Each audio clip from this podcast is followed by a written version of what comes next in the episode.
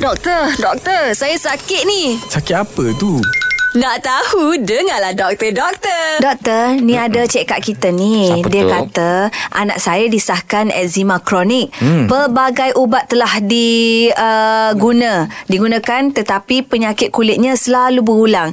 Apakah punca dan rawatan yang terbaik untuk anak saya? Eczema ni gapo sebenarnya? Eczema ni adalah keadaan kulit. Penyakit kulit lah, ya, doktor Penyakit kulit yang menjadi merah, gatal, Gelupah, lepas tu kering, ya pecah. merekah, ha. Ya, kadang-kadang dia boleh jadi benanah juga eh, sebab jangkitan bakteria. betul. Punca sebenar sebenarnya masih tidak diketahui lah. Oh. Dan Yang tepat tapi dikaitkan dengan imuniti badan. Imuniti. Dan ha- yang terlebih sensitif ada faktor persekitaran luar, Betul. makanan dan juga dikaitkan dengan keturunan. Keturunan Ah, keturunan tu kalau mak ayah ada lelah, ada asma, ada resdung, ah, ada penyakit kulit juga, kulit lokek, eczema juga. Okey. Ah, jadi anak dia kebarangkalian untuk dapat tu tinggi. Jadi kalau eczema jenis ni kita panggil atopic dermatitis, faktor atopik dalam Atopic. darah keturunan tu. Oh. Ah, jadi ah, macam mana nak rawat dia? Ra- rawatan terbaik dia adalah pencegahan. Cegah lah. Nak cegah kan? Buat cegah Okey. dia betul. Dia cegah daripada persekitaran tadi saya kata dia jadi imuniti hypersensitif terhadap persekitaran debu, habuk, cuaca Panas. panas, sejuk, Oh. sabun, eh, Tak- tak- kemikal. Ha jadi kena tahu pesakit tu sendiri dia alah dengan benda macam mana. Ah. Dan keluarga dia tahu dia alah dengan benda macam mana,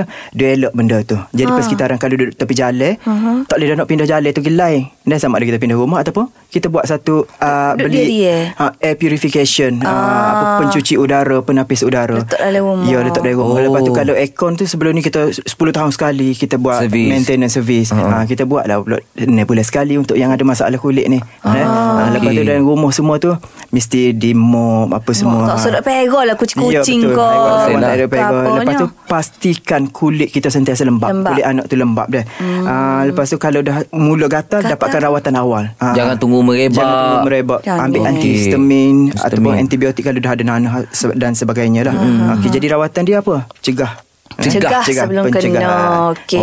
Okey, jelas, doktor. Terima kasih doktor. Okey, sama-sama. Ha, jelas ke tidak? Nak dengar lagi tentang kesihatan? Dengarkan di Gegar Pagi setiap Ahad hingga Kamis pada pukul 9 pagi bersama Mat Syah dan Mek Zura.